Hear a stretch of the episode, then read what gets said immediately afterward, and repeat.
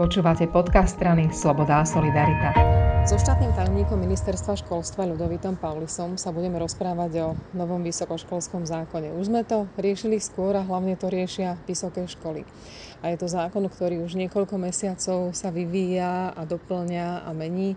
V akom je to teraz stave? Čiže, uh, myslím, že naposledy som o tom rozprával ešte pred prázdninami, alebo teda to bolo uh, posledné stretnutie tej kontaktnej skupiny. E, kde my sme potom dali nejaké otázky alebo okruhy, že ako si to predstavujú jednotlivé reprezentácie. Toto sme zozbierali, e, cez prázdniny sme to na ministerstve vyhodnotili, čiže teraz máme taký nejaký, nejakú základnú líniu, ktorá na základe tohoto feedbacku sa nám javí, že by mala byť akceptovateľná reprezentáciami a e, túto líniu im chceme predstaviť piatok 10. septembra a doladiť e, samozrejme tie detaily, ktoré sa tam otvoria a ďalším krokom bude, keď sa dohodneme na týchto detailoch, e, doladenie paragrafového znenia. E, pretože je to téma, ktorú, ktorá zaujíma aj pána premiéra, ktorá je zaujímavá aj s ohľadom na tvorbu budúceho ročného štátneho rozpočtu, aj s ohľadom na implementáciu plánu obnovy a tak ďalej. Čiže aj, aj z týchto takých externých faktorov Ehm, nie je dôvod nejakým spôsobom už viac prestupovať na mieste a aby sme sa pohli dopredu.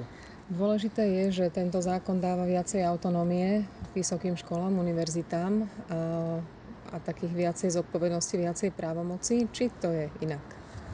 No, ako sa to vezme, oni v podstate už teraz majú tú autonómiu a tie svoje právomoci, takže do týchto my nejakým spôsobom nechceme zasahovať ani ich obmedzovať. To konec koncov nebol ani zámysel toho predchádzajúceho návrhu. E, teraz po týchto úpravách tie majú práve vyšpecifikovať to, aby, aby ani pri nejakom najväčšom úmysle zneužiť e, tie paragrafové ustanovenia zo strany štátnej moci, aby toto nebolo možné ale zároveň naozaj posilniť tú manažerskú e, úroveň riadenia, Posilnia sa aj niektoré predsa len právomoci samozprávne univerzity v rámci toho, ako si nastaví svoje vnútorné usporiadanie a niektoré procesy budú ponechané na to, ako si to naozaj univerzita nastaví. Dokonca aj to, aké bude mať štruktúry na e, fakultnej úrovni. Keď prišiel taký ten prvý výkop návrhu, tak uh, už ten prvý si zožal pomerne veľkú kritiku zo strany akademickej obce.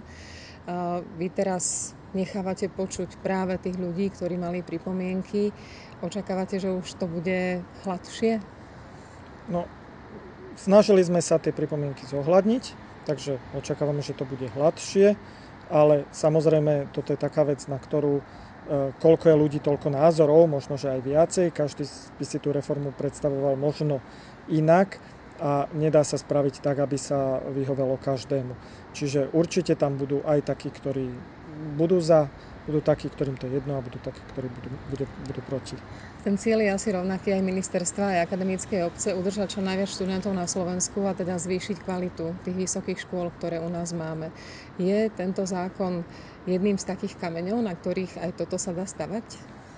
Áno, treba povedať, že toto nemá byť jediné riešenie a, a, a nejaký že zázračný prútik, je to súčasť tej celej skladačky to znamená, že keď prídu nejaké investície na vysoké školy, aby tieto investície mohla veľmi efektívne smerovať tá vysoká škola práve tam, kde je dobrá a kde to Slovensko alebo príslušný región očakáva a kde to potrebuje a aby tam e, vedela stúpať tá, tá kvalita. Čiže je to jedna súčasť nejakej tej skladačky, ale bez, bez tej by tá skladačka nefungovala, lebo pokiaľ nebude tam posilnený ten manažerský princíp, e, pokiaľ sa neotvorí ten systém e, profesúr, tak e, potom darmo tam vložíme tie peniaze.